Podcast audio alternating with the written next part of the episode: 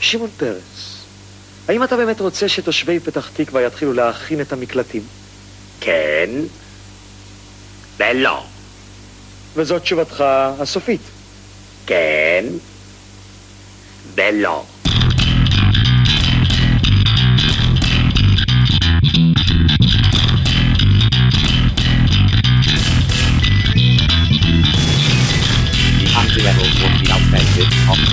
Before anyone started. Then on the page, too sincere, clearly regret, backward, wait, naive, anachronistic. Maybe that'll be the point. Maybe that's why they the next real rebel. Real rebel, as far as I can see, with disapproval. בוקר טוב, צהריים טובים, אחר צהריים טובים, ערב טוב, לילה טוב ולפנות בוקר נהדר לכם. אתם מאזינים למשדר רשת, לי קוראים ארז. משדר רשת פודקאסט בענייני השעה, שזה מה שמעניין אותי בשעה שבה אני מדבר. אני מניח שכולם, כולכם, כולנו, אם לא קראתם, לפחות מכירים או שמעתם על הספר 1984, שנכתב ב-1948.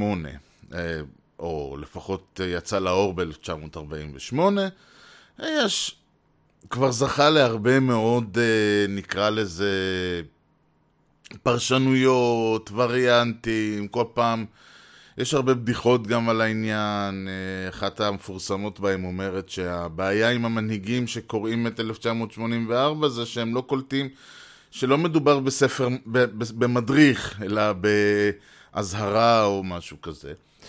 הרעיון בגדול, למי שלא קרא, ושוב, ספוילרים לא יהיו פה, זה ניסיון לתאר אה, סוג של המשטר הדכאני ביותר שקיים,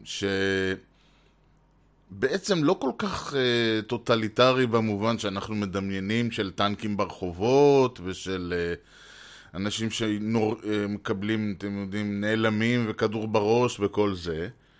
למרות שיש את האלמנט הזה שם, ויש אלמנט מאוד טוטליטרי, מאוד מיליטריסטי, אבל הרעיון הוא איך באמצעות, אה, אפשר לומר, שלטון ב- ב- בנרטיב, בתקשורת, בשיח הציבורי, אפשר באמת להביא אנשים למצב של אה, דיכוי מוחלט. אה, ושוב, אפשר להסת... יש עוד הרבה אלמנטים ויש עוד הרבה דברים, אפשר להסתכל על זה בכל מיני כיוונים. הסיבה שאני מדבר על 1984 היא שמי שקרא יודע, אבל מי שלא גם אני אספר, יש העולם שלו, ש, שמתואר שם נשלט על ידי מה שנקרא המפלגה, The Party.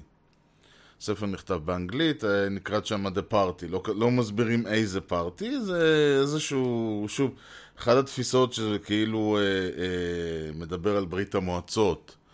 זה לא בהכרח מדבר על ברית המועצות, זה מדבר שוב על איזושהי הקצנה, אבל הרעיון הוא שברית המועצות, בניגוד לשלטונות אה, אה, טוטליטריים שהיו קיימים בעשורים שלפני 48, או אפילו לפני המאה ה-20, אז רוב, הש... רוב המדינות הטוטליטריות היו מונרכיות.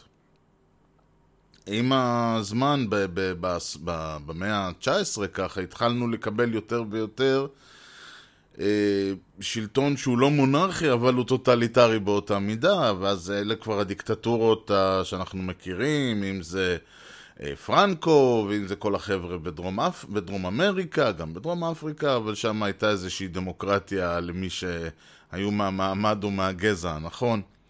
אבל באפריקה בהחלט הרבה מאוד דיקטטורות עד היום, גם בדרום אמריקה יש כמה דיקטטורות עד היום. באסיה כמובן, כל אלה, יש עדיין מונרכיות, יש עדיין, ערב הסעודית למשל, עדיין מונרכיה. ויש מקומות שכביכול הדיחו את המלך, אבל מינו במקומו מלך מסוג אחר. זה אנחנו רואים בעיקר מסביבנו. שוב, ירדן היא, היא מונרכיה, מצרים היא דיקטטורה שהדיחה את המלך. אותו דבר בסוריה, אותו דבר באיראן, עיראק וכיוצא בזה. אבל הרעיון מאחורי המפלגה ב-1984 הוא קצת, הוא מאוד דומה לבאמת מה שקרה ברוסיה, שכביכול יש לנו מפלגה שהיא מפלגת השלטון, מפלגת השלטון, אבל בפועל אף אחד לא בוחר אותם. כלומר, הם, הם אומנם מפלגה, הם אומנם מתנהלים כמפלגה, אבל אף אחד לא בחר אותם. אגב, משהו שקורה בסין למשל, אה, ברוסיה של הקומוניזם, במובנים מסוימים זה מה שקורה ברוסיה עד היום. אה, זה שיש לנו, זה שיש בחירות דמוקרטיות זה לא אומר שפוטין הולך לשום מקום. ואם אנחנו כבר מדברים, אז באיזשהו מובן זה קצת מה שקורה בארץ. וזה הנושא שאני רוצה לדבר עליו, ואני רוצה לדבר עליו דווקא מהכיוון של לאותה מפלגה יש אה, מוטו, יש סיסמה. מוטו זה לא סיסמה, זה לא סלוגן במובן של, אה, אני יודע, אה, שיש למפלגה או, ל, ל, אה, או לחברה איזשהו סלוגן שאמור אולי לשווק אותה לאנשים. מוטו זה משהו שהוא יותר סוג של דרך חיים, כלומר, המוטו מייצג את האני מאמין או את הערכים ש... את הערך שלשמו המפלגה או החברה או האדם או מה שזה לא יהיה פועל ומתקיים.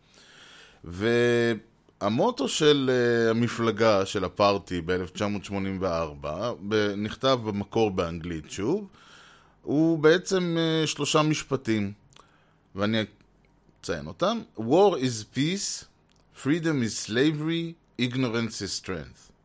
ובעברית, למי שלא הבין את המבטא שלי, מלחמה היא שלום, חופש הוא עבדות, בערות היא כוח. איגנורנס זה בערות, זה חוסר, אה, חוסר ידע. וזה מעניין, מכיוון שזה נשמע כמובן כמו אה, אוקסימורונים מטורפים, איך מלחמה היא שלום, איך חופש הוא עבדות, אבל אני חושב שהדבר העצוב אולי בכל הדבר הזה, זה שאפשר להסביר את שלושת העקרונות האלה על פי המצב במדינת ישראל 2019. ובאופן הזוי, לא רק שיש לנו בחירות וביבי עדיין ראש ממשלה, וגם אחרי הבחירות ברור לחלוטין שהוא יהיה ראש ממשלה, וגם אם הוא לא מצליח להקים ממשלה, עדיין זה לא שמישהו אחר יכול להקים ממשלה, אלא הולכים לבחירות חוזרות. ואם יקימו ממשלה, אה, תהיה, אה, כלומר, ואם הוא לא יצליח להקים ממשלה, זאת תהיה כלומר, אם הוא יצליח להקים ממשלה שלא עם אה, חברי הכנסת מהימין, זאת תהיה ממשלת אחדות בראשותו. כלומר, ההנחה היא שמה שלא יקרה, נתניהו הולך להיות ראש ממשלת ישראל. עם כתב אישום או בלי כתב אישום, עם חוק חסינות או בלי חוק חסינות. במובן הזה, וזה אגב לא מפתיע, ישראל היא מדינה ש... אה, אני חושב שהיה דורון רוזנבלום שהגדיר את זה, מדינה שעברה פוטש צבאי מרצון. הרעיון הוא שמדינת ישראל נשלטת על ידי uh, צבא. היא, היא, היא, היא כמו דיקטט, סוג של דיקטטורה צבאית. הצבא מנהל פה את החיים, הצבא uh, לוקח לעצמו, הוא ראשון בעוגת התקציב, אחרון בעוגת התקציב. Uh, כלומר, גם, הם גם דבר ראשון מקבלים את הנתח שלהם בלי לשאול שאלות, וגם אחרי שחולקו שאר התקציבים, אחרי זה צריך להעביר להם עוד כמה מיליארדים כל. כל שנה, כי צה"ל, אתם יודעים. וכל התעשייה וכל הייצור הישראלי הולך לטובת צה"ל או לטובת תעשיית נשק. ובעצם ההתעסק... עכשיו הרעיון ש... שאנחנו אומרים, אוקיי, אבל אין ברירה, מאחר ואם אנחנו לא, אם לא יהיה צה"ל, אם לא יהיה צבא חזק, אז תהיה פה מלחמה, כל אה, שונאינו יקומו לכלותנו, תהיה שואה שנייה, עם ישראל ייכחד. שזה, שוב, אני לא טוען שזה לא נכון, כלומר, אני לא אומר שאם צה"ל מחר אה, אנחנו מפרקים את צה"ל ומכריזים על מדינה פציפיסטית, למדינה הזאת תהיה זכות קיום עוד שלוש דקות, זה לא הפואנטה. אנחנו לא צרפת ואנחנו לא שווייץ, כן. אבל יש הבדל גדול בין בעצם הצורך של מדינת ישראל להחזיק צבא אה, גדול וחזק ומאיים ו- ומסוכן, לבין הצרכים הביטחוניים של מדינת ישראל. חלק גדול מהבעיה היא שבנכון, שברגע שאתה מחזיק צבא, והצבא הוא גדול ומאיים ומסוכן וחזק, עם, עם ספינות וצוללות כאילו אנחנו הברית, או ששוכנים ל, ל, לחוף האוקיינוס השקט והאטלנטי כאחד, ולא לחוף הים התיכון והים סוף הצ'וקומוקו. כל הדברים האלה מביאים אותנו לסיטואציה שבהם הצבא הזה חייב לעשות משהו. כי אם הצבא הזה לא יעשה עם עצמו שום דבר, כשאנחנו נגיע למצב שבו צריך להפעיל את הצבא, אנחנו נגלה שהצבא לא מסוגל לפעול. זה אגב אחד הדברים שהתבררו ב- ב- לצורך העניין מלחמת הלבנון השנייה. באנו לשלוח את צה"ל למלחמה, לא משנה שהצבא הלך למלחמה מול אה, אה, טרוריסטים, ו- וכלומר, זה בערך היה הווריאציה, מלחמת לבנון הראשונה, צה"ל נכנס לסור... לסוריה. הוא נכנס ללבנון, הוא פגש את צבא סוריה. אבל הרעיון היה, אחרי שהסתיימו הקרבות, בערך בשבועיים הראשונים של המלחמה, צה"ל מצא את עצמו בתוך מה שכונה אז ביצת לבנון, שהוא מתעסק עם טרוריסטים, הוא מתעסק עם כל מיני חוליות, הוא מתעסק עם דברים שאין לצבא יכולת להתמודד איתם. מפגעים בודדים וכל הדברים האלה. ואגב, זה בדיוק הסיבה, למשל, למה אי אפשר להילחם במה שמכונה טרור הבלונים או העפיפונים. כיוון שצבא לא יכול להילחם בדברים האלה. לא יכול, צבא לא יכול אה, לבוא וגם אה, אם מחר, לצורך העניין, אה, הצבא משתלט על, אה, לא יודע מה, בית שמש. ואני מחליט, לא שיש לי איזה כוונה, לא שהם מתכוונים לעשות את זה ולא שיש לי כוונה, כן, שאף אחד לא יבוא ויאשים אותי. אבל נגיד שלצורך העניין מחר צה"ל משתלט על בית שמש, ואני מחליט לעשות משהו. מישהו יכול למנוע את זה ממני? מישהו יכול לדעת? הרי אף, צבא לא קורא מחשבות ואין יכולת לצבא לשים חייל בכל בית. אלא בבית שמש יש, אני לא יודע כמה, 50, 100 אלף איש. צה"ל לא ישים מאה אלף חיילים, חייל בכל בית, חייל על כל בן אדם, שמירה צמודה כמו בכדורגל. אז תמיד יכול להיות מצב שבן אדם או שניים או שלושה יכולים uh, לה, להתארגן uh, מפה לשם על איזה בלון ועל איזה בקבוק תבערה ולעשות איזה משהו. מפגע בודד תמיד יכול לפעול, וצבא בכלל לא אמור להתעסק עם הדברים האלה. צבא אמור להתעסק עם צבאות, צבא אמור להגן על מדינה, הוא לא אמור להגן על בית. ולכן נוצר, נוצרה סיטואציה שבה הצבא הזה, ובלבנון ראינו את זה, מלחמת לבנון השנייה, ראינו את זה, הצבא לא בדיוק ידע להתמודד עם כל מה שקרה שם. הצבא לא יכול למנוע מתקפת טילים על אה, מדינת ישראל. הצבא לא יכול למנוע בלונים, הוא לא יכול למנוע סאגרים ורקטות מתוך אה, עזה. הצבא לא יכול לעשות את כל הדברים האלה, הוא גם אולי לא אמור לעשות את כל הדברים האלה. הבעיה היא מצב... שכל עוד מדינת ישראל הייתה אה, מוקפת אויבים ומותקפת מסביב, ואנחנו מדברים עוד פעם על אה, שנות ה-50, 60 ו-70, מדינת ישראל נלחמה על חייה במובנים מסוימים, אה, ולכן הסיטואציה הצריכה את צה"ל להיות צבא עם, הצריכה את העם ל- ל- בעצם להקדיש את כולו לטובת הצבא, היא צריכה את התקציב של רוב המדינה ללכת לטובת הצבא. היא צריכה את כל הדברים האלה, לא הייתה ברירה. מה שקרה ב-73, ב- שהייתה מלחמת יום uh, כיפור, צה"ל ניצח במלחמת יום כיפור, היו אבדות, זה היה קשה מאוד, אבל בסופו של דבר צה"ל ניצח. אגב, חלק מהסיבה שזה היה קשה לא רק הייתה בגלל uh, ההפתעה והטעויות, הייתה גם בגלל שניהלו את המלחמה כל מיני אריק שרונים למיניהם, שמשום מה ניסו לעשות הכל כדי כנראה לפגוע במאמץ המלחמתי. איכשהו זה לא הצליח, צה"ל הצליח להתמודד גם עם זה, וניצח את מלחמת יום כיפור. וכמו שכבר תיארתי במשדר קודם, זה פחות או יותר הייתה הפעם האחרונה שבה מדינת ישראל נלחמה על חייה. מאותו רגע בעצם מלחמ... מדינת ישראל לא נלחמת על חייה, היא יותר נלחמת על חייהם של אנשים אחרים. שזה איזשהו דומה קצת למה שקורה עם ארצות הברית במובנים מסוימים. ארצות הברית לא מאוימת משום כיוון ובשום צורה. כלומר, האיום היחיד על ארצות הברית מאז מלחמת העולם השנייה הוא האיום הגרעיני. והוא איום שהוא איום על כולנו בעצם.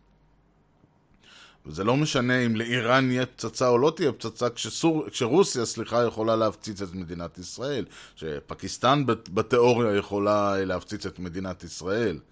זה לא משנה, ברגע שהאיום הגרעיני ושואה גרעינית אה, כלל עולמית קיים. זה לא משנה אצל מי זה קיים. מחר יכול אה, תא טרור להשתלט על, אה, כמו בסיפורה של שפחה, להשתלט על אה, ארצות הברית ולהתחיל לשגר את הטילים הגרעיניים לכל כיוון. זה לא צריך, אה, לא, זה לא משנה אם לאיראנים יהיה טיל או לא יהיה טיל. אבל כמו שכבר אמרתי, ב... יש לנו נטייה לא לראות את הסכנה הגדולה, המאיימת, אלא ולהסתכל בסכנות הקטנות. הדוגמה שאני תמיד נותן, זה הולך בן אדם, אה, לא משנה מי, מה, מו, כמה ולמה, הולך לו בכביש, ולידו שורקון רכבים ב-70-80 קמ"ש, יש כבישים כאלה, כבישים עירוניים כאלה, שורקים. אחד מהם מאבד את הברקסים, מאבד את ההגה, לא יודע מה קורה לו, עף הצידה, הלך על הבן אדם הזה, הוא ימרח. הוא יהפוך, הוא, הוא יחוזלש מיידית, מה שנקרא. אבל הוא הולך, זה לא מזיז לו. עכשיו, אם מישהו ירוץ לכיוונו, או ימעד עליו, או משהו כזה, או, או, או, איזה צעקות. תגיד, אתה בסדר? יכולת ליפול? יכולת לפצוע אותי? אתה מסכן אנשים וזה? כשכל הזמן הזה רכבים שורקים לידו ב-70 קמ"ש. אז זה אותו דבר, לנו נוח להסתכל על המפגע הבודד, על הבלון, על הדברים, ולא לראות את התמונה הכללית. לא לראות את האסון הגדול הכללי, לא להסתכל גם על העובדה שאין ממש סכנה למדינת ישראל, לא ממצרים, לא מירדן, לא מלבנון, ובשלב הנוכחי גם לא מסוריה. אז, אבל נוח לנו לא להסתכל על הדברים האלה, מאחר ו... אם נסתכל עליהם, אם נגיד, רגע, בפועל אין לנו שום סכנה, וגם הסכנה שיש היא לא משהו שאפשר, פעם הרי דיברו על זה שצריך גבולות uh, ברי הגנה. למה היה חשוב לשלוט על uh, נהר הירדן ולא על uh, קו, הקו הירוק? כיוון שנהר הירדן הוא קו ישר שנוח להגנה, בר הגנה, ולשמור על uh, הגבולות של הקו הירוק הרבה יותר קשה, וזה הררי, וזה באמצע כל מיני כאלה, ולך תעצור מישהו שרוצה לחצות אותם. לכן, אה, זאת הייתה הסיבה בגדול למה היה צריך אה, בעצם להחזיק ביהודה ושומרון וגם בעזה. מה שקרה מאז, מה שקרה בעצם עד היום, זה שהיום זה לא משנה איפה הגבול נמצא, הסכנה היא ברקטות וטילים שעפות עלינו, מ- מ- לצורך העניין לבנון, מעזה, מאיפה שזה, מסוריה, מאיפה שזה לא יהיה. זאת אומרת, הסורים לא צריכים לשבת על הכנרת כדי לטווח את הגליל. החיזבאללה לא צריך, לא משנה אם החיזבאללה יושב על הגבול או יושב מאחורי רצועת הביטחון כדי לטווח את חיפה. וראינו שהעזתים יכולים להגיע לתל אביב, לא משנה שהטילים שהם יורים לתל אביב. במלחמת, המפ... במלחמת המפרץ הראשונה אה, עיראק אה, טיווחה את תל אביב. איזה גבול אתה רוצה, אנחנו, אתם רוצים לשים? זה לא משנה אם נשב בתוך ירדן, הם עדיין יכולים לטווח את תל אביב. כל הדברים האלה מראים שבעצם המלחמה שאנחנו מצויים בה, התודעתית הזאת, שמצריכה אותנו להחזיק צבא חזק וגדול ולתפוס גבולות ברי קיימא וכל זה, זה מלחמה מהעבר. עכשיו, נכון שזה צבא, כל גנרל תמיד נלחם את המלחמה שלו בעבר. אלא שהעניין פה הוא לא, ואגב, כשאומרים מלחמה היא שלום, אז מדברים בספר על הרעיון הזה שכל עוד אתה חושב שאתה נמצא במלחמה, כל עוד אתה נמצא במצב של לוחמה, אז בעצם אה, אין לך סיבה ל- ל- ל- ל- לפקפק בשלטון, אתה, השלטון יכול לעשות מה שהוא רוצה, כי אם אה, אנחנו, אנחנו לא יכולים כרגע לגלות סדקים בעם, כי אז האויב יבוא ויחסל אותנו. וזה אגב נכון, אם אנחנו נסתכל על הנפנוף אה, של נתניהו באיראן כל הזמן, עם הניסיון הזה כל הזמן להפחיד את עם ישראל, הרי אחרי שהמצרים והסורים והלבנונים והירדנים כבר לא פקטור, מה נשאר? איראן.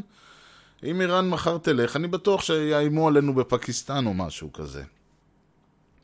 אבל זאת לא, זה לא העניין, העניין פה הוא שבשביל לקיים את הצבא, בשביל לקיים את הצבא כאילו אנחנו עדיין ב-67, כאילו אנחנו עדיין ב-73, אנחנו צריכים לקיים צבא גדול, ודיברתי על זה כבר לא מעט פעמים, אנחנו צריכים לקיים צבא גדול וחזק ולגייס את מיטב הנוער ולהחזיק צבא מילואים ואין מה לעשות כל כך עם הצבא הזה מאחר ואנחנו לא מצויים במלחמה.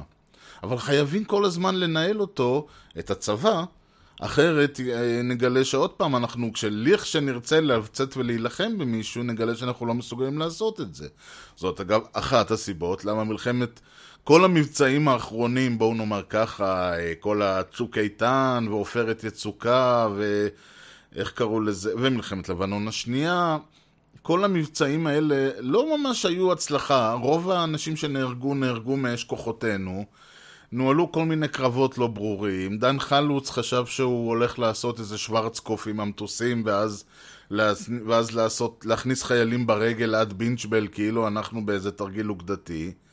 כל הפדיחה הזה, אה, וכמובן התברר שלצה"ל, עם כל זה שהוא שופך מיליארדים, אין כסף לתקציב, לאפודים ולנשק ודברים כאלה. כל, כל הפארסה הזאת בעצם היא בעייתית, כי בסופו של דבר את המלחמות אנחנו מנהלים לא כל כך לצורכי חוץ כמו לצורכי פנים. כמו שנתניהו הולך ל... לנאום באו"ם, הוא לא עושה את זה בשביל האו"ם, הוא לא עושה את זה בשביל העולם, הוא עושה את זה בשבילנו. עושה את זה כדי שכולם ימשיכו להגיד, תשמעו, אין ברירה, חייבים להמשיך לבחור את נתניהו, הוא מנהיג מוכר בעולם, הוא מעמיד את כל האו"ם על הרגליים, מוחאים לו כפיים בקונגרס, וכו' וכו'. הוא חייב לנהל את הפסאדה הזאת כדי להמשיך ולמכור את עצמו לעם ישראל. באותה מידה, אנחנו חייבים להמשיך ולנהל את צה"ל בצורה הזאת, כדי להמשיך ולמכור את האיום הסביבתי, את האיום הקיומי למדינת ישראל. ואסור שהמצא, שהצבא לא יבוא עם תמונות ניצחון. כי בשביל לקיים את תמונות הניצחון האלה חייבים לקיים את הצבא. בשביל לקיים את הצבא חייבים לנהל את מצב הלוחמה. חייבים להמשיך ולהחזיק את החמאס כגוף עוין. חייבים להמשיך ולנהל את המצור על עזה. וכל המושג הזה של ניהול הסכסוך. למה צריך לנהל סכסוך? למה לא לסיים סכסוך? כי ברגע שמסיימים סכסוך, אז למה אנחנו צריכים צה"ל, צה"ל בממדים שהוא נמצא בהם? למה צריך צה"ל? למה לא צבא, להקים צבא מקצועי קטן שיכול להתמודד ולהגן על מדינת ישראל ממצב מלחמה, לא ממצב שצריך לנהל גוף שיטור ענק. כל הרעיון של צבא מילואים שמגייסים 30 איש בשביל לשמור על שני כבשים ובודקה בשטחים, למה צריך אותו? כל ההתנהלות של הצבא, והצבא שהיום, אתה באמת, אתה בן אדם הולך ברחוב, רואה את החיילים, אני לא יודע איזה רוח פטריוטית יש, כי נראה זה איזה חבורה של טינג'רים, בני 18-19, מה לעשות?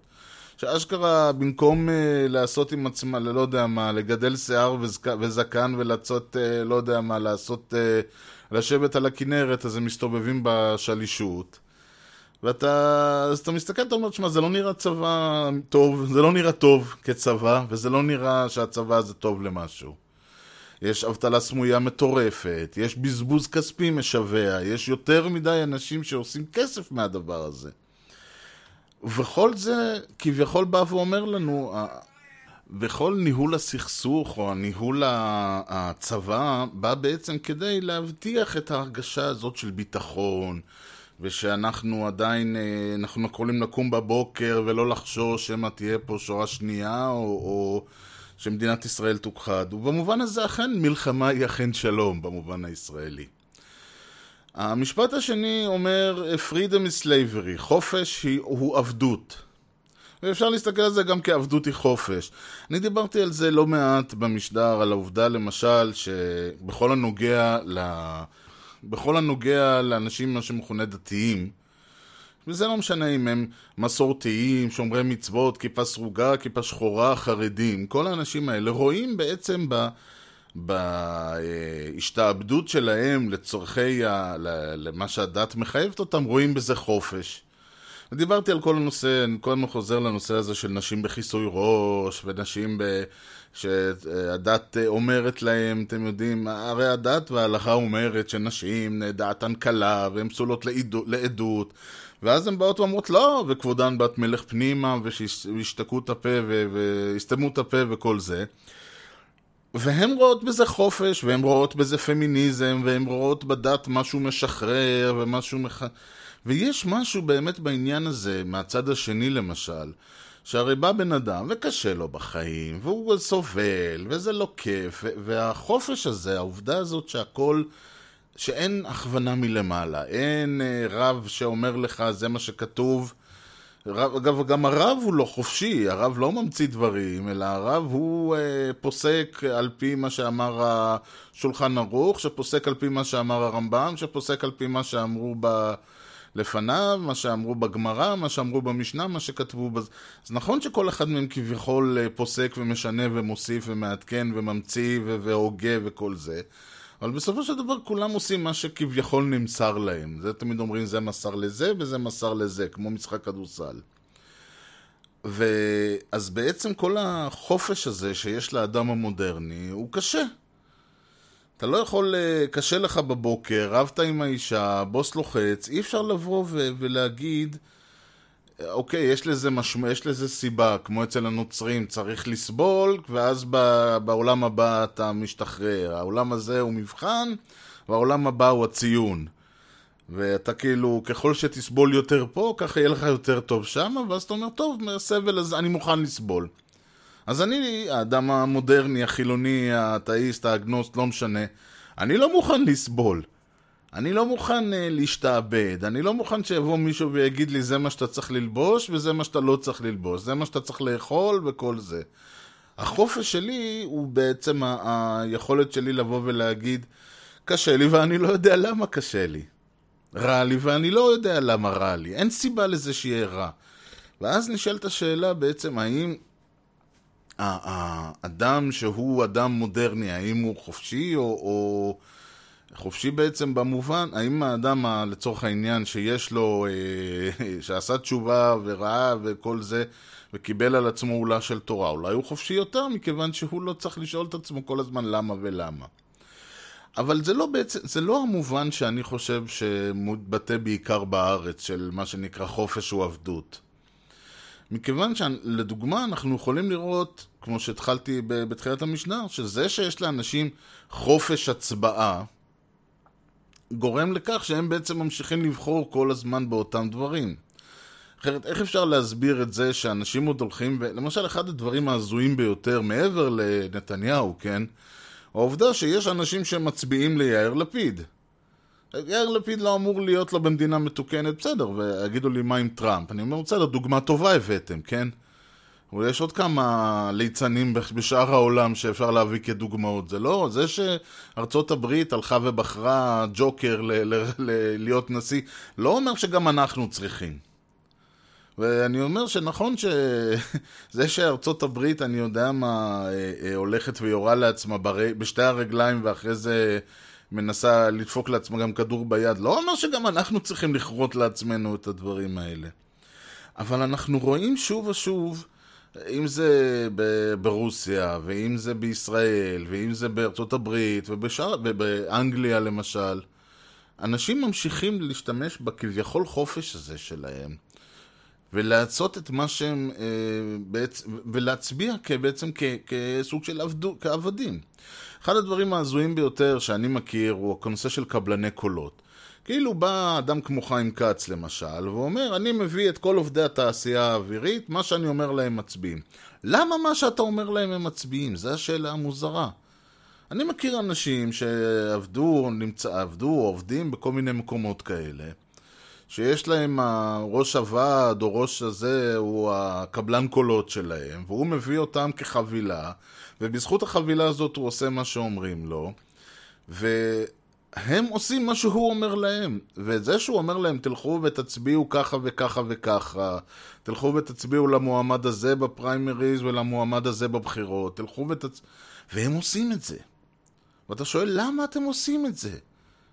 הרי ההצבעה היא חשאית, ההצבעה היא סודית, מה אכפת לכם? תיכנסו לקלפי ותצביעו למי שאתם רוצים. אז יש כאלה שאומרים לא, אם אנחנו מצביעים, אם אנחנו מצביעים כמו שחיים כץ, שוב, הוא הדוגמה הכי מוכרת. אגב, פייגלין היה גם כן קבלן קולות בזמנו. אז מזה הוא בנה את uh, הונו הפוליטי למי שחושב שהוא מביא איתו איזה פוליטיקה חדשה. כל הרעיון, קבלני הקולות, שהם בא, הצליחו לשכנע את האנשים שאם אתם תצביעו כמו שאני אומר לכם, ואתם תבחרו ויראו במרכז הליכוד, או בכלל, שאני, יש לי כוח, שמה שאני אומר, איזה דילים שאני סוגר, יש לי את ה-X, לא יודע כמה, אלף איש שלי שהולכים ומצביעים לפי מה שאני אומר להם, לי יהיה כוח. והכוח הזה, אני אשתמש כדי לשרת אתכם בג'ובים, בתקציבים, בכל הדברים האלה.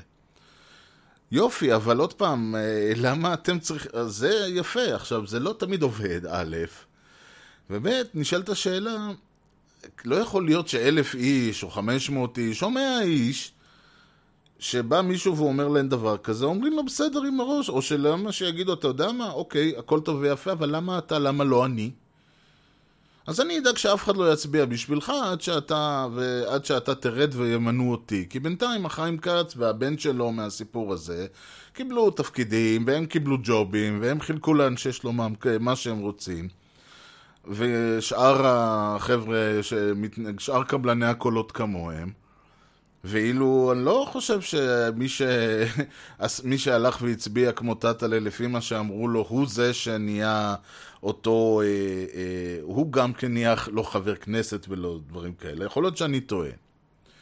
אבל אנחנו רואים שוב ושוב ב- ב- במדינות, גם אם זה ישראל, וגם אם זה ארצות הברית, וגם אם זה בכלל באירופה, וברוסיה, ובאסיה, בכל העולם אנחנו רואים שלמרות שיש כביכול, עוד שאני לא מדבר עוד פעם על מדינות אה, כמו שוב לצורך העניין פקיסטן, למרות שדווקא הם הצליחו איכשהו להחליף את השלטון, או, או מדינות דומות אה, שבהן יש אה, שחיתות, או שהצבא והמשטרה אה, דואגים להטות את הבחירות על פי איזושהי הכוונה מלמעלה ודברים כאלה, ויש דרכים לעשות את זה. אני מדבר על מדינות שיש בהן בחירות באמת חופשיות, עם כל הבעיה במדינת ישראל. במדינת ישראל יש חופש הצבעה. זה אגב אחד, אחת הזכויות, אחד החופשים, מה שמכונה זכויות, חופש אזרחי, כן? לא חופש גדול. חופש ההצבעה במדינת ישראל הוא אחד הדברים היחידים שעוד יש. וזה אגב מצחיק, לפני uh, שבוע היו את כל ההפגנות של ה, מה שקוראים העדה האתיופית, האתיופים, יוצאי אתיופיה. שאגב שאלו אותי מה, מה, מה, הבעיה של, מה הבעיה של האתיופים. אני אומר להם, חלק מהבעיה שלהם זה שהם עדיין האתיופים. אוקיי, יש שם אנשים שנולדו במדינת ישראל, יש שם אנשים שחיים במדינה יותר מאנשים אחרים, והם עדיין האתיופים. אבל לא משנה, הפואנטה הייתה שהתחילו לדבר על זה שההפגנות לא חוקיות, כי יש בהן אלימות, שההפגנות uh, זה, ש... אני אומר, תקשיבו, אין, ואני דבר, וזה משהו שאני חוזר אליו שוב ושוב ושוב ומשדרשת, אין הפגנות חוקיות במדינת ישראל. זכות ההפגנה לא מעוגנת בחוק. יש פסיקות של בג"ץ, ויש נהלים של המשטרה, ויש ויש ויש. אין חוק שמאשר לאדם להפגין, כי חופש ההפגנה נובע מחופש הביטוי. במדינת ישראל חופש הביטוי לא מעוגן בחוק, ולכן אין שום חוק שמאשר לך להפגין. יש חוק נגד הפרות סדר, נכון? ויש עוד הרבה חוקים שאומרים מה אתה לא יכול לעשות במדינה הזאת. אין שום חוק שמאשר לך להפגין, להביע את דעתך, להביע את מחאתך, או כל דבר אחר, להפך. דיברתי על זה במשדרים שעסקו בזכויות האדם בישראל, ובחופש הביטוי בישראל, ובשאר uh, דברים שזה, וזה חלק מהעניין. החופש הזה שכביכול ניתן לאנשים במדינת ישראל, הוא לא כמו בשוב, ארצות הברית או מדינות עם חוקה, הוא לא משהו שמעוגן בשום, בשום אה, אה, מסמך, עם, עם מסמך מכונן, כן, לא, מה זה מסמך?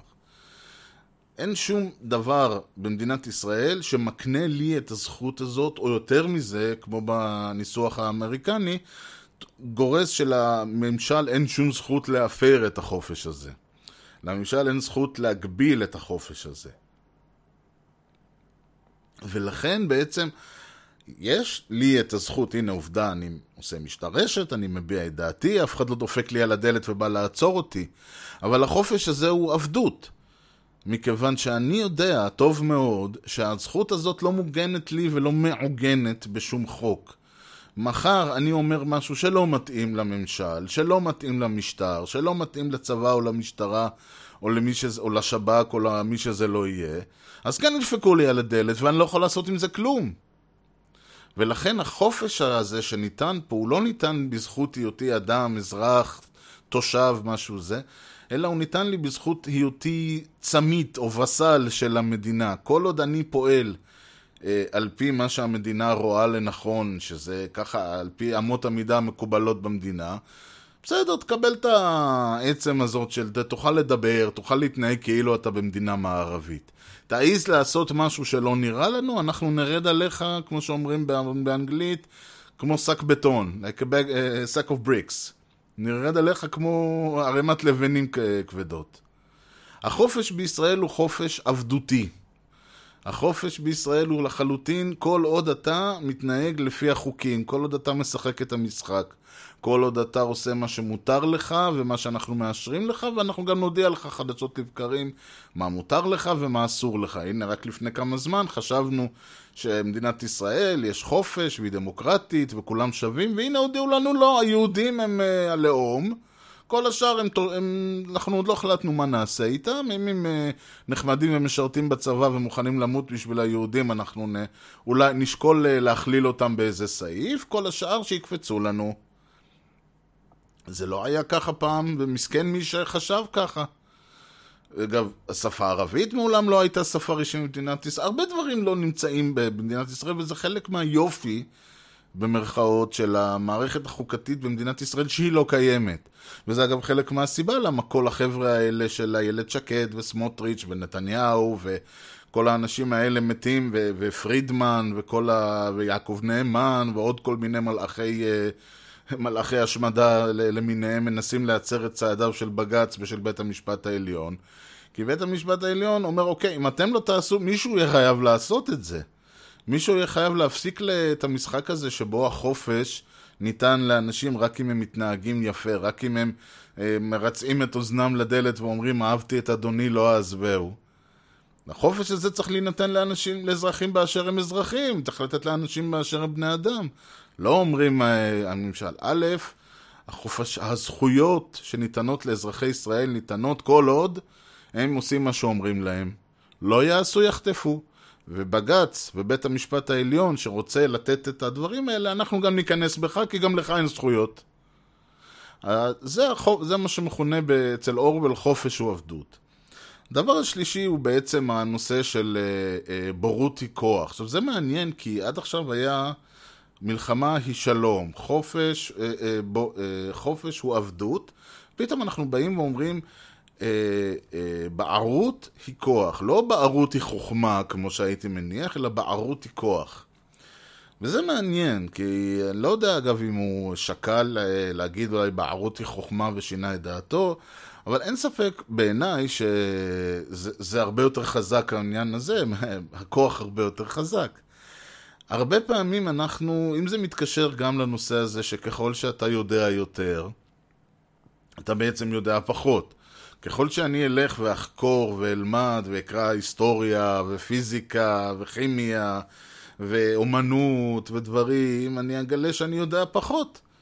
אם כל מה שאני, למשל, כל המוזיקה שאני יודע זה לצורך העניין מה שמשמיעים ברדיו, אז בסדר, אז כל המוזיקה שיש, אין הרבה כזה. אני שומע קצת אייל גולן, קצת עומר אדם, קצת אה, נועה קירל, וזהו, זה נחמד לי, ויש לי את כל, כל האלבומים שלהם לצורך העניין, והכל טוב ויפה. אחרי זה אני הולך ואני פותח איזשהו ערוץ אינטרנטי, ואני מגלה כל מיני דברים מהעולם. אני מגלה כל מיני יוצרים, וזמרים, ולהקות, ותזמורות, ודברים. עכשיו אני יודע שיש עוד מוזיקה, הבעיה היא שיש כל כך הרבה. עד עכשיו אני הייתי צריך, היו לי עשרה דיסקים, זהו, זה כל, ה, כל עולמי המוזיקלי. עכשיו פתאום אני יודע, כל עוד ידעתי שיש, אז ידעתי, יש לי הכל. עולמי היה שלם, היה לי את כל כתבי אייל גולן, כל כתבי עומר אדם, כל כתבי נועה קירל, ואין לי שום דבר נגד, כלומר, יש לי הרבה נגד, אה, אה נגד אייל גולן כמובן, אבל אני אומר, אני לוקח אותם כדוגמאות כי הם אומנים פופולריים, לא כי אני חושב שיש לי בעיה עם עומר אדם או עם נועה קירל, כן? שוב, עם אייל גולן יש לי בעיה, אבל לא במובן הזמרי שלו. במובן שהבן אדם חלאה. אבל עם שאר, אני אומר, זה לא משנה, אם זה לא יהיה עומר אדם, זה יהיה, אני לא יודע מה, אחד האומנים האחרים, אתם יודעים, יכול לבוא ולהגיד, כן, אני יש לי, אה, כבר לא יודע איזה אומנים יש בזה.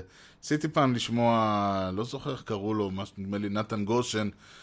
זה היה, זו הייתה חוויה ש... ש... זה בערך כמו אלה שאומרים לך תסתום את האף ותשתה את התרופה, זה היה בערך החוויה שאני קיבלתי ממנו.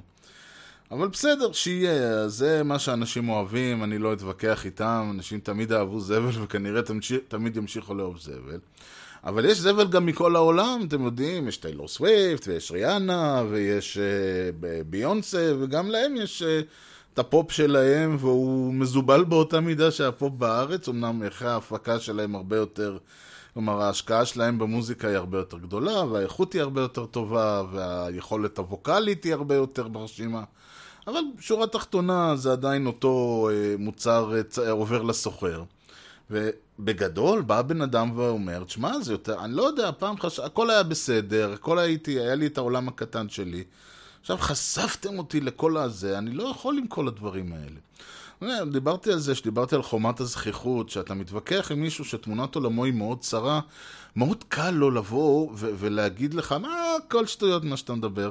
כי כשאתה, כל מה שאתה, כשתמונת העולם שלך, וגם דיברתי על זה במשדרים קודמים, שאנחנו מאוד מאוד תופסים את הדעות שלנו כתמונת עולם. תמונת העולם שלנו אה, מבוססת לא רק על מי אנחנו ומה עשינו בחיים וכל ה... והזהות וכל זה.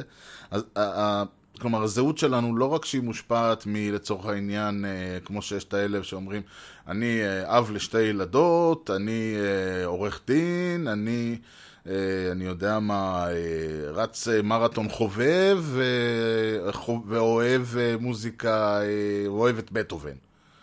זה, זה האיש וזה פועלו, זאת הזהות שלו, כן? ולצורך העניין, הוא גם יג... ואז בסוף הדברים גם אומרים, וציוני נלהב, ואני יודע מה, שמאלני שרוף, ולא שיש הבדל בין השניים. יודעים, מצ...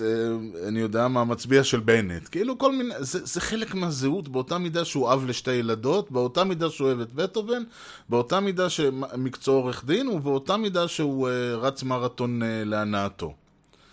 ואז לבוא ולהגיד לבן אדם, אוקיי, אבל אין אמת מוחלטת. זה שאתה... זה ש...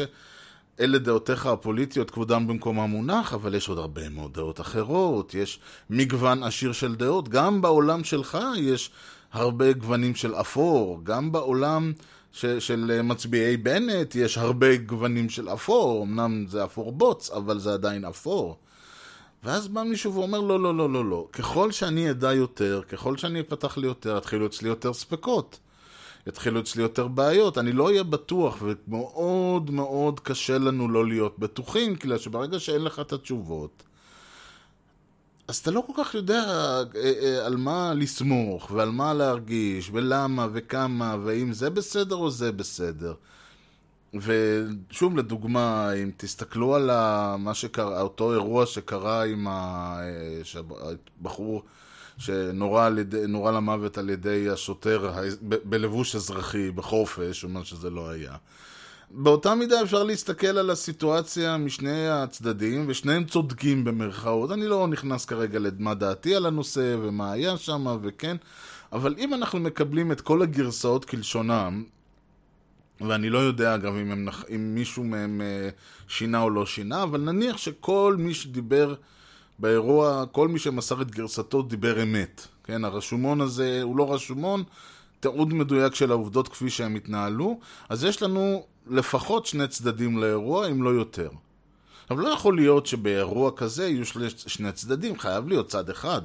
מישהו חייב להיות בסדר, בן אדם נהרג פה, אתה לא יכול להגיד שהבן אדם נהרג ואפשר להסתכל על זה מכמה צדדים, אתה חייב להגיד, הבן אדם הזה, אוקיי, הוא לא היה, הוא עשה את זה ואת זה, אבל השוטר היה בסדר. או להפך. חייב להגיד משהו אחד, אחרת אה, למוות שלו הוא חסר משמעות, אחרת משהו לא טוב קרה פה. ואנשים לא רוצים שמשהו לא טוב יקרה להם, הם רוצים להרגיש שהמדינה הזאת בסדר.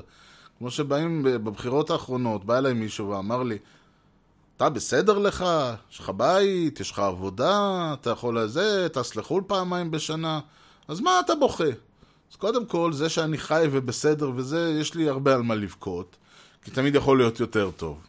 זה, זה שהמצב שלי הוא בסדר לא אומר שהמצב של רוב עם ישראל הוא בסדר. זה שאם אני במקצוע שלי, בצורה שלי הייתי אמור לחיות בערך בעוד 4-5 רמות מחיה ואני לא, זה גם כן חלק מהעניין. יש הרבה מאוד אלמנטים מעבר לעובדה של אתה חי, אתה לא חי. זה אגב, למה, כמו שאני תמיד אומר, יש סיבה למה אנשים ב... אה, בסקרים תמיד אומרים שה... אה, תמיד אומרים, עם ישראל, 85% מעם ישראל מרוצים מהמצב. עכשיו, הם מרוצים מהמצב כי הם משווים את זה למה שהיה באושוויץ. או הם משווים את זה למה שהיה יכול לקרות אם, אה, לא יודע מה, היינו מפסידים במלחמת יום כיפור. או כאילו שהם באים ואומרים, אני לא אהיה מרוצה מהמצב, אז זה כאילו אומר שאני, אה, לא יודע מה, שמאלני תבוסתני אוהב ערבים. זה כל מיני וריאציות מוזרות כאלה, שוב, זה אותו עניין של אה, להסתכל על מה שנמצא לך מול העיניים ולא להסתכל על מה שאתה מתעלם ממנו.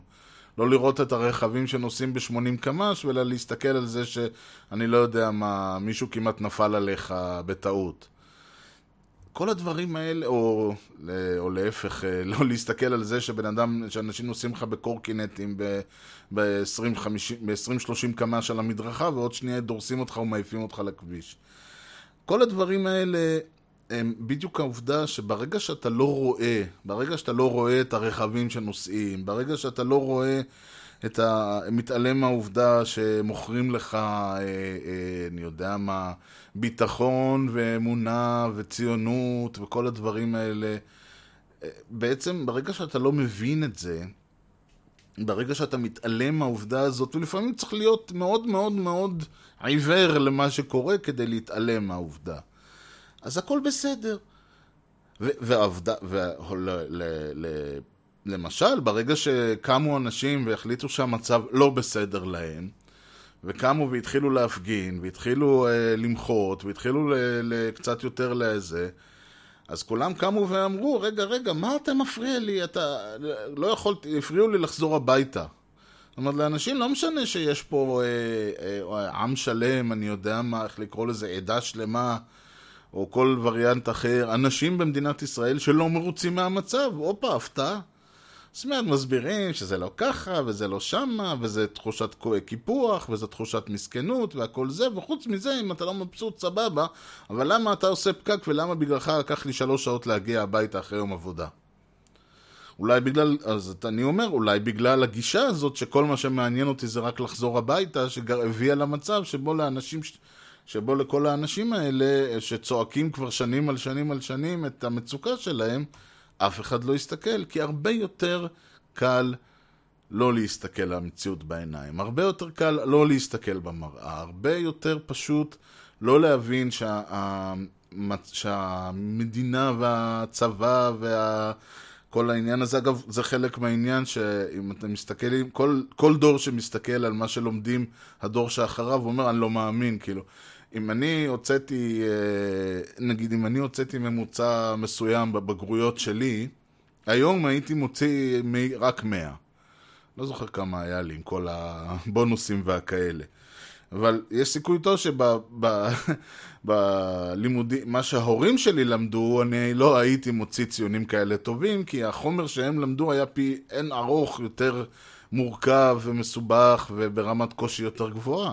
זאת אומרת, כל דור בעצם אנחנו, רמת הדרישות מתלמידי תיכון יורדת. עכשיו אני לא נכנס פה לכן צריך, לא צריך, מה מלמדים, מה צריך ללמד, איך ללמד וכל הדברים האלה.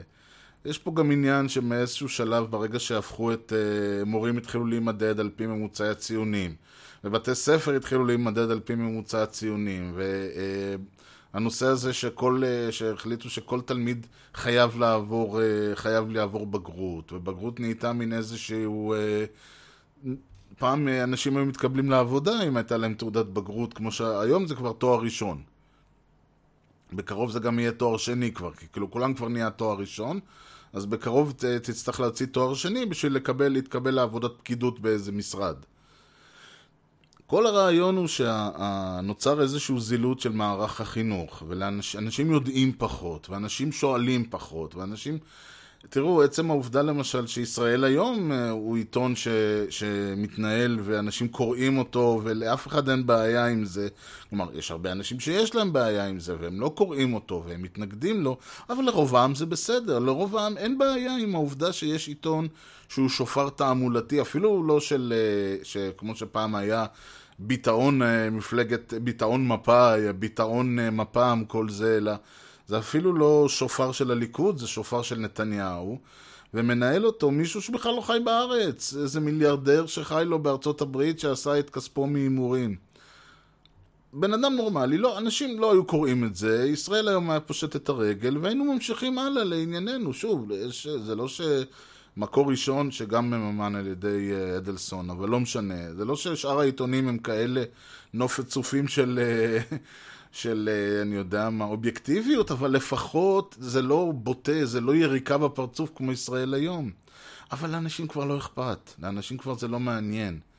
הם לא רואים את מה שנמצא להם מול העיניים, והם גם, גם ככה התרגלו להתעלם ממה שנמצא מסביבם. וזה בעצם מה שאנשים רואים, כי ברגע שיש לך את כל התשובות ואין לך אף שאלה, אתה מרגיש שיש לך כוח. אתה מרגיש שאתה בסדר. אתה יכול להיכנס לוויכוח עם כל בן אדם, כמו שאנחנו תמיד רואים בטלוויזיה, שהבן אדם נכנס לך בתוך הפרצוף, מנופנף בידיים, צועק, והוא מרגיש טוב, הוא מרגיש חזק. ולכן הבערות היא אכן כוח שמוביל לעובדה שהחופש הוא סוג של, הוא בעצם אה, אה, סוג של עבדות, מוביל לעובדה שאנחנו חיים במדינה שבה המלחמה היא שלום. ולכן, אה, אומנם לא הושמדנו בתשמ"ד, אבל בישראל 2019 השנה היא אכן 1984, ואנחנו תמיד היינו במלחמה עם איראן. ותמיד נהיה במלחמה עם איראן. מעולם לא היינו שלא במלחמה עם איראן.